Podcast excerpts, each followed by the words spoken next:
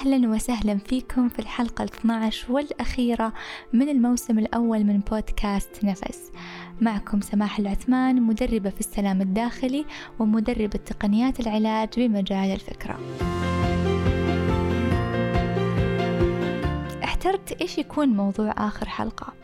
إلى أن ركزت أن أكثر المشاكل اللي أشوفها في الاستشارات الخاصة أسبابها الحساسية والاهتمام بآراء الآخرين. كم مرة تبغى تبدأ شيء جديد بس تشيل هم إيش بيقولون عنك؟ وكم مرة تبغى تلبس شيء جديد بس تخاف ينتقدونك؟ وكم مرة تبي تعبر عن وجهة نظر مختلفة عن الموجودين بس تخاف ياكلونك؟ قبل ما نبدأ خليني أذكرك أن من أسباب استمرارية نجاح هذا البودكاست هو أنت. فلا تنسى تشترك في قناة البودكاست وتشاركني بتقييمك للحلقات حتى تدعم هذا البودكاست اللي أقدمه وتشجعني أتطور أكثر. عمرك فكرت إيش هي أرخص البضائع الموجودة على الأرض؟ فكر لثواني. يقول نابليون هيل أن الآراء هي أرخص البضائع الموجودة على الأرض فكل إنسان لديه سرب من الآراء يرغب في فرضها على أي شخص مستعد أن يتقبلها وسؤالي لك هل حاب تتأثر بأرخص البضائع على الأرض؟ أكيد لا إذا عليك استبدالها بالأفضل واليوم في هذه الحلقة راح أشاركك أربع نقاط مهمة تساعدك في التخلص من الاهتمام برأي الآخرين فيك. ولكن خليني أقول لك أنا أؤمن بالموضوعية وأؤمن أن استخدام الفكر إلى جانب المشاعر شيء جدا مهم. لذلك حاب أوضح أن تجاوز كلام الناس لا يعني كل الكلام ولا يعني كل الناس. فالغاية من ذكر مقولة نابليون هي مجرد لتذكيرك أنك إذا تأثرت بكلام الناس في أبسط قراراتك هذا الشيء راح يمنعك من الوصول لأمور كثيرة. تعود الإنسان من قديم الزمان أنه يعيش في جماعات بهدف أنه يحمي نفسه لأن إذا طلع لحاله ممكن يتعرض للخطر. وظلت هذه البرمجة عالقة فينا. صحيح من الطبيعي جدا أن إحنا نعيش مع أهلنا ومع مجتمعنا ولكن الغير طبيعي أني أجعل آراء الجماعات السلبية تؤثر علي. لنفترض أنك اقترحت فكرة جديدة أو أمر جديد على المجموعة اللي حوالينك. نسبة كبيرة منهم بتكون رافضة ومنتقدة لأسباب كثيرة. منها ممكن لأنها تجهل اللي الشيء اللي أنت تقدمه وممكن لأنها هي شخصية سلبية أو ممكن لأنها هي شخصية منتقدة وممكن لأنه هو شخص يكون مليء بالمخاوف فيرفض فكرتك الجديدة وممكن وممكن وممكن. لذلك ضروري نكون واعيين لنقاط معينة وضرورية تجاه الجماعات اللي حولنا أو الناس اللي نتأثر في كلامهم حتى نحمي أنفسنا من آرائهم السلبية. احرص أنك لما تقدم فكرة وتنتقد من الآخرين وتحس أن كلامهم أثر فيك اتبع التالي وركز على الأشياء اللي بقولها. واحد لازم تؤمن أن آراء الناس تمثلهم وتمثل مشاعرهم وتجاربهم ولا تمثلك هذه قاعدة ما لها أي استثناء كل شخص يعطيك رأيه هذا الرأي من وين جاي؟ من تجاربه في الحياة من طريقة تربيته من طريقة تفكيره من مشاعره الداخلية اللي ممكن تكون خوف تأنيب غضب عار الله أعلم. لذلك إذا تعرضت للانتقاد خذ الكلام اللي يطورك ويطور فكرتك ولا تأخذ الأمور بشخصنة. اثنين خليك ذكي في طرح أفكارك للناس. أطرح أفكارك للناس الإيجابية الداعمة اللي عندها علم وخبرة. خلينا ناخذ مثال. لو عندك فكرة مشروع جديد وطرحتها على أخوك أو أختك أو عمك أو أي شخص عندك في عائلتك ولكن عمره ما فتح مشروع أو بدأ بزنس ولا عنده خلفية عن الموضوع اللي أنت بتطرحه. ممكن يقول لك من جدك؟ السوق مليان من فكرتك. آه كيف بتبيع؟ آه وين بتحط؟ آه هذا بكلفك كثير. والله حرام خساير. والله بتقط فلوسك في الأرض. وهذا الكلام نسمع كثير من الأشخاص اللي حوالينا. في حين لو أخذت فكرتك وطرحتها على أشخاص مختصين في دراسة المشاريع.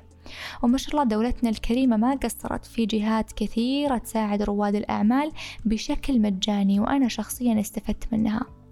استفيد من آراء الناس المختصة اللي عندها خبرة وخذ من كلامهم وانتفع فيه لأنها هي اللي بتوجهك من علم مو من رأي شخصي طيب سماح لو اللي حولي كلهم سلبيين أهلي وأصدقائي سلبيين أشارك رأي مين؟ أتكلم مع مين؟ تعلم تتعامل مع الأشخاص السلبيين اللي حوالينك عن طريق أنك تضع حدود في علاقاتك. يعني مو ضروري تشوفهم وتقابلهم 24 ساعة سبع أيام في الأسبوع. وأيضا تعلم أنك تختار الأشخاص الصحيحة اللي تشاركهم آرائك وأفكارك. ثلاثة ابني ثقتك بنفسك. الثقة بالنفس من أهم الأمور التي يجب أن تبدأ فيها اليوم قبل بكرة. الشخص الواثق من الداخل لا يتأثر بالخارج. إذا أنت مؤمن بنفسك ممكن تشك ممكن تتردد لكن لا يمكن أنك تتراجع. بعكس الشخص اللي ثقته بنفسه ضعيفة يسهل تراجعه وخوفه من التقدم. ومن أهم الأمور اللي تخليك شخص قوي من الداخل وواثق من نفسك هو أنك تعرف ذاتك أكثر. خليني أسألك سؤال. هل مرة فكرت تحدد قيمك وأولوياتك في الحياة؟ أحب أقولك أن هذه أول وأهم النقاط اللي بتساعدك في رفع ثقتك بنفسك. أنك تعرف قيمك وأولوياتك في الحياة. حتى حتى ما تكون أنت تخدم أولويات الآخرين وتساعدهم في وصول لأهدافهم وأنت قاعد. وإذا حاب أساعدك وأعلمك كيف تحدد قيمك وأولوياتك انضم معي للويبينار المجاني لشفرة 2022 اللي بيكون بإذن الله يوم 30 ديسمبر. راح أحط لكم رابط التسجيل في وصف البودكاست. سجل إيميلك وخليك معاي وراح أساعدك.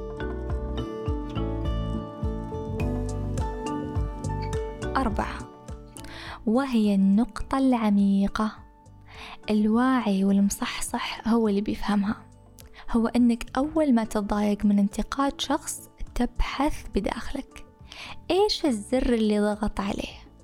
إذا أحد انتقد شغلك أو وظيفتك أو الجهة اللي تشتغل فيها وأنت من الداخل أساسا مستحي منها أو غير راضي عنها أو بالعامي متفشل. ممكن تنزعج من انتقاد الشخص وهذا شيء طبيعي. وممكن تنزعج وتتضايق وتعصب. ممكن هذيك الليلة ما تنام من المشاعر المزعجة. وهنا نقول إن عندك مشاعر عار وهذا الشخص استطاع إنه يضغط على الزر اللي بداخلك ويحرك هذه المشاعر. لذلك ردة فعلك كانت قوية ومؤلمة بالنسبة لك. الشخص الواعي لما يتضايق ما ينظر للأسباب الخارجية أو للناس كيف عاملته أو هل هي غلطت عليه ولا لا. ينظر أولا للداخل. إيش الشيء اللي تحرك فيه؟ إيش الزر اللي انضغط عليه؟ وبعدين يشوف الأسباب الخارجية. إذا عرفت الأسباب الداخلية وتصالحت معاها ونظفت مشاعرك الداخلية هنا أنت توصل لمرحلة السلام الداخلي اللي فيها تكون آراء الناس ما تهمك لا بالمدح ولا بالذم لأنك من جوا متصالح. الله يا سلام. وكيف أوصل لها هذه المرحلة؟ تكلمت كثير عن تنظيف المشاعر وأنصحك تسمع حلقة كيف أتخلص من مشاعر الماضي. اللي شرحت فيها عدة طرق فعالة اللي شخصيا أنا استفدت منها وهي تقنيات التي اف تي أنصحك تطبق التمارين وتشاركني تجربتك. إذا اليوم في هذه الحلقة تكلمنا عن أربع نقاط عميقة.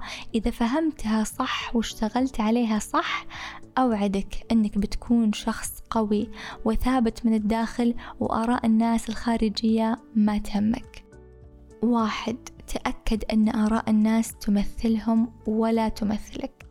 اثنين خلك ذكي في طرح أفكارك على الناس والأشخاص الصحيحة. ثلاثة ابني ثقتك بنفسك. أربعة نظف الأزرار الداخلية والمشاعر الداخلية حتى ما حد يجي يقدر ويضغط عليها ويؤلمك. وإذا احتجت مساعدتي أقدر أفيدك أكثر من خلال الاستشارات الخاصة. راح تجد رابط تسجيل الاستشارات في وصف الحلقة. وفي ختام الموسم الأول من هذا البودكاست أسأل الله أني قدرت أوصل لكم علمي بكل سهولة.